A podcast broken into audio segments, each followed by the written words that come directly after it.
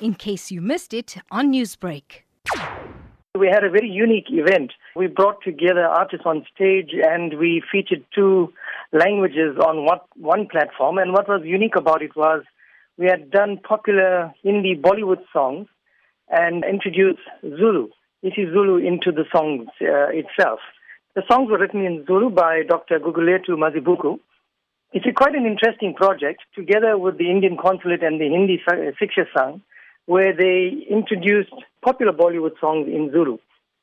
But the performance on Friday night was something unique because this was now performed live by our South African artists. The audience really loved listening to something that was very, very different because we had our singers singing the songs in the popular songs in Hindi interspersed with the same song in Zulu. How would you describe the two singers' reactions to each other when hearing the same song being sung in two different languages? Our singers have sung these songs before, and they've done it so many times that they were quite used to it.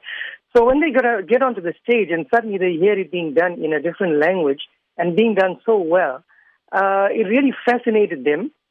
And I must say that the singers really enjoyed the experience, and the experience was enjoyed from both sides, from the ones doing the isiZulu, which was done by Nkosi Mpanzi, who did an excellent job because, as you know, the style of singing for Indian songs is very different from isiZulu. But she did it very well because she listened to the songs very carefully and prepared herself. Singers themselves really had fun, not just the singers, but even the musicians, because what really inspired us on the night itself was the, we were not sure what the audience reaction would be like.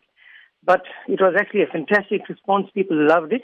And the experience itself was truly a great one. How necessary is it for such a book in terms of cultural integration in South Africa? I think that is really needed in today's uh, day and age because South Africa may be going through turbulent times. And that we as South Africans ourselves, we fail to see the beauty that we have in our country. And I think what's absolutely necessary is that no matter what happens, we have to make sure that our cultural heritage is being kept alive. Because previously, uh, colonization was really threatened local traditions. But today, it's not just that, it's globalization. There tends to be uh, moving away from cultural traditions.